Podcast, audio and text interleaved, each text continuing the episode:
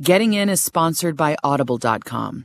Audible.com has more than 180,000 audiobooks and spoken word products. Just for being a Getting In listener, you can get a free audiobook of your choice by going to www.audible.com slash college. From Slate and Panoply, this is Getting In, a podcast series about the path to college. I'm your host, Julie Lythcott Haims. Today, we'll be answering more of your listener questions. And back again with me this week is Parke Muth. Welcome back, Parke. Thanks so much, Julie. It's great to be here. And listeners, if you missed our announcement last time, we want to let you know that the podcast is ending wrapping up very soon. There's just one more episode of Getting In after the one you're listening to right now, but we want to try to help as many listeners as possible. Parke, are you up for a speed round of questions? I can try and do as well as I can, as quickly as I can. Excellent. Okay, our first question is a voice memo from Angela, a mom in Oregon. Hi, my name is Angela Patrick, and my twin daughters are high school freshmen. We live in Portland, Oregon. I was recently talking with some friends on the East Coast, and they brought my attention to the requirement of some schools for SAT subject tests. They let me know many schools require at least two SAT subject tests and that students may want to take these tests directly after they take certain classes, which in some cases could be sophomore or even freshman year. Could you talk about how to know which colleges require SAT subject tests? To what extent students tend to do extra tutoring outside of school to prepare for such tests? And should students take certain tests early in high school as freshmen or sophomores? Thank you very much. Parke, what do you think? Well, she's asked a series of really good questions. One thing she needs to understand is uh, there are actually not that many schools that require SAT 2 subject tests anymore. There are a number of schools that suggest students may take them. And I have to say that schools that suggest you do something, do an interview or do almost anything else, it's probably in your best interest to try and do them if you can. So I would encourage students, even if they're not required, if a particular college or university suggests they do them, they should put that on their to do list. As far as preparation, I don't see that many students taking an SAT subject test in grade nine unless they've just done remarkably well in a class. And that's pretty true of grade 10. I do see a lot of students in grade 11 in May or June taking SAT 2 subject tests and then taking them again um, or a different set of those tests in the senior year, typically in October and November. The schools which look most carefully at SAT 2 subject tests tend to be the most selective schools. Mm. There's actually a fair amount of information out there that say the SAT 2 subject tests are better predictors than the SAT 1 or the ACT. So mm. some schools pay a lot of attention to that, but there's also an understanding that it costs a lot of money yeah. to take these tests. So especially low income kids may not take them, but still will be given serious consideration when they apply. You know, I want to add here, I've got a kid who's a science guy, and um, I think you know, in his junior year here in the spring, he's got the AP test, the test in his AP bio class. So what I mean is the, the in-class test, the AP exam, the SAT 2 bio test. It's like, good Lord, how many tests does this kid need to take to demonstrate he understands biology really well?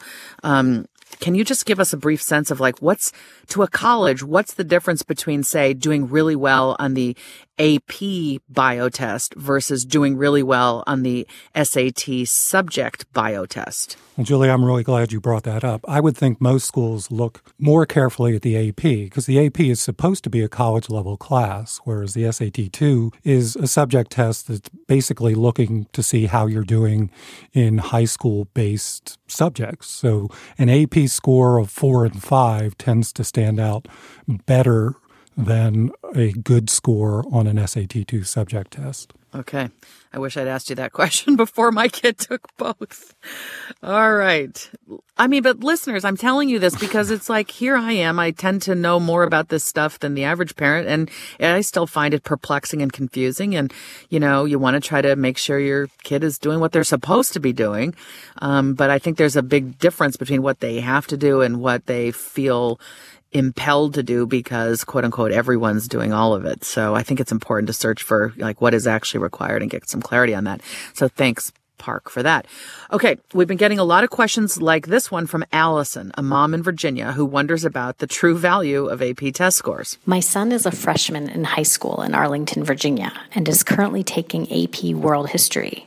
If we don't necessarily care that he gets college credit for the course, does his score on the AP exam matter to the colleges to which he applies? Do they see his score, or do they only see his grade in the class? Should we have signed him up for a test prep? Parke, what do you think? I realize this is very similar to the question I just asked you, but there's a little extra here. Well, AP is a different set of testing that students can take either by being in an AP class, or there are actually some students that self study for APs. Now, why would a student want to take these? Well, the truth is, AP testing is something that a lot of highly selective schools expect. And they are purportedly college level classes. Now, there are a lot of faculty that don't agree with that, and there are a few schools that are no longer giving credit for AP. But as was said in the question, that's really not an issue. And frankly, there are a lot of students that come in with AP credit, but they don't use it to graduate early. In other words, they want their four years, even though they could probably graduate in three or in some occasions two years. So it's not so much about getting the credit, it's about getting in. And many schools say they want to see students taking the most rigorous courses they can. And so students perceive that to be AP courses. Now, we've talked a little bit about the Turning the Tide report that came out of Harvard in January, which says students shouldn't be piling on the APs. Now, that's a great sentiment, and I would agree with it, except how are you going to evaluate two students that are pretty similar? One has 10 APs and the other has three APs, but they're doing similar activities, they have similar recommendations. You're probably going to give the edge to the student has more APs. I don't see how you can get around it. It's a zero sum game for these highly selective schools. And having a great academic program does stand out, even though it doesn't necessarily predict that the student's going to be any better in the classroom when they arrive on campus. You know, it's Parke, just by using that example of three APs versus 10 is a reminder of the fact that across the country, school by school, the expectations are so different. You know, colleges evaluate you within the context of the high school you attend. And it is true that there are some high schools where kids are taking 10 APs. But when I go out on my book tour and, and I ask people, you know, what's the number of AP tests? How many APs is a highly motivated student trying to get into a highly selective college? How many APs is that student taking? And I hear different answers wherever I go.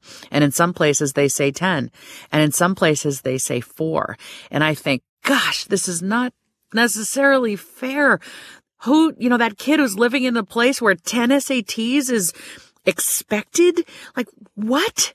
In some sense, it's the upside, the great opportunity, but also the downside of being in a community where somehow that degree of college prep study take undertaken in high school has come to be the norm.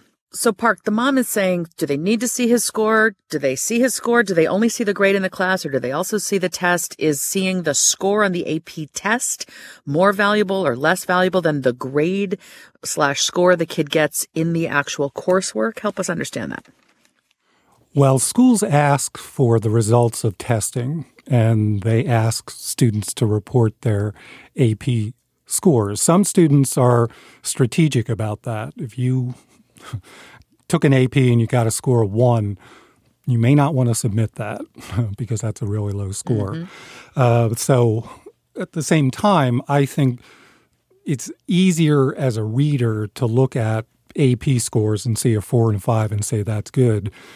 It's very unlikely that a student taking an AP test getting a four or five who's going to get a C or lower in the in the class itself. There's so much grade inflation now that everyone who applies to these selective schools pretty much has A's and a few B's.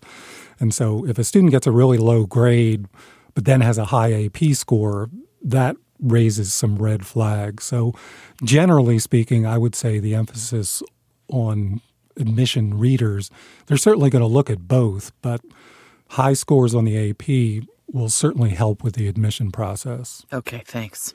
And we got these two tweets from Will Vincent, a biology teacher in Switzerland. Here's the first one. Do students need to submit all of their SAT or ACT scores if they've taken the tests multiple times? Parke, what's the right answer here? Well, here we go with the typical answer we've had on this show so many times, which is it depends. Yeah. There are many schools that allow you to superscore. By superscore, that means you can submit the top score from numerous test dates. But there are a few schools that require you to submit all scores. And if you go on to the school's webpage when you're filling out the application or on the common application, they will make it clear. In addition, there are more and more schools that are test optional. You don't have to even submit any test scores to some of those schools. So there are more and more I guess, opportunities and options out there for students. So there's not a single answer uh, to that question at this point. Okay, thanks. And for listeners interested in that test optional, I'll just remind you fairtest.org will offer you a list of the 800 plus colleges and universities that are test flexible or test optional. All right, and here's Will's second tweet. Love the podcast. Can you offer any advice to students applying to the U.S. from other countries? Parke, what's your tweet like answer? Schools are looking for global citizens, for students who can bring their experience and backgrounds to the classroom, to the dorms, um, to their activities. So, people applying from outside the U.S. have the opportunity on essays and potentially through recommendations and activities to demonstrate that they they can bring a kind of diversity to the school that maybe not a lot of other students can. All right. And our last question is from Jack, a student in Washington State. Hi, my name is Jack, and I'm from Washington. I'm wondering, is volunteering really all that important? How important is volunteering compared to, as say, another extracurricular that I'm doing in my field that I want to pursue? We followed up with Jack for clarification. The field he wants to pursue is computer science. Parke, what are your thoughts here? Well, Jack, you've asked a really good question. And if you read some of the things that are out there now, and I made reference to this report before called Turning the Tide, you'll see that a lot of schools are interested in students who care about their community, about their families, about the world they live in. And the report emphasizes that admissions offices should be looking for students who are involved at some level in their community. Now, how is that going to translate in concrete terms to admissions? That's very difficult to say. And it's difficult to say if schools are going to fundamentally change how they might weigh that in the admission process. Computer science major, I mean, if I was going to go down the cliche road, the thing you want to do first and foremost is to prepare academically when you're applying typically to engineering schools to have a very strong math science background. That's more important than volunteering because engineering is requires a lot of work to do well in. So first your focus should be academic. You shouldn't join something just to join it. Now, at the same time, if you don't have any service of any sort, that might be a red flag to an admission reader. You may join things, and I've certainly seen this from students who've joined service projects so it can be listed on the application, but halfway through, it changes them. So, is that going to happen to every student? Certainly not, but it certainly can happen. A class can be transformative, so can an activity, and so can a service project. So I'm not saying definitely do it, but if you've never done service before, then I would encourage you to test the waters. You might learn things that you haven't even thought of before. And that could be tutoring, it could be a lot of things. If you're good at, let's say, math and science, then tutoring kids actually will help you learn the material that much more. So investigate what kinds of options that are out there and think seriously about how you might get involved. You know, I loved the frankness in Jack's tone of voice. I'm wondering, is volunteering really all that important? Of course, Jack means with respect to the college application and admissions process.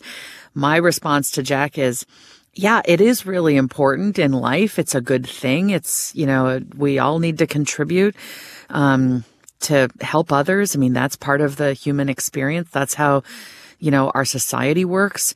Um, but to Parke's point, do the kind of volunteering that is aligned with who you are and what you're good at and what matters to you. Don't just do some kind of volunteerism because some college out there wishes you had done it. It's just not great to craft your life around what some college expects. You know, you want to be yourself. You want to be growing the human that you are. You want to be working harder, working stronger, developing a character, and um, and service can be an important component of that. All right, Parke. Thank you for joining me today and throughout this entire school year. Your tips and wisdom reached thousands of listeners, and you helped my family too. Well, Julie, I've had just a wonderful experience learning from you and from the other experts and from the families and students who have been a part of this whole project. And uh, I'm just grateful to everyone who participated. And it's going to be sad to go on into this. So thanks again. Absolutely. And that's it for today's show. Remember, our next episode will be our last. Hope you'll join us. Listeners, it's your last chance to send us your voice memos and emails. Our email address is gettingin at slate.com. And you can also leave a voicemail on our hotline. That number is 929 999 4353. You can find us on Twitter. Our handle is at gettinginpod. That's all one word, getting in P O D. Getting In is a production of Slate and Panoply Media. Michelle Siegel is our producer. Our senior producer is Kristen Meinzer. Our executive producer is Laura Mayer. And Panoply's chief content officer is Andy Bowers. Thanks so much for listening. I'm Julie Lythcott Haims.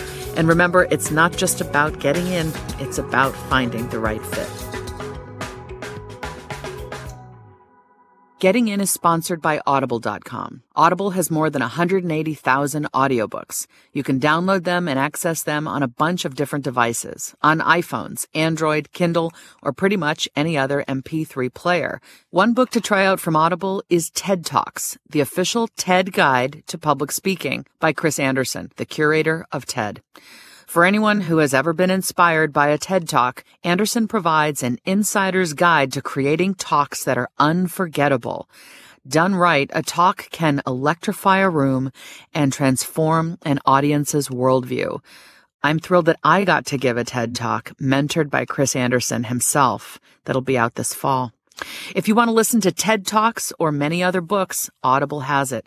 Get a free audiobook and 30-day trial today by signing up at www.audible.com slash college. That's A-U-D-I-B-L-E dot com slash college.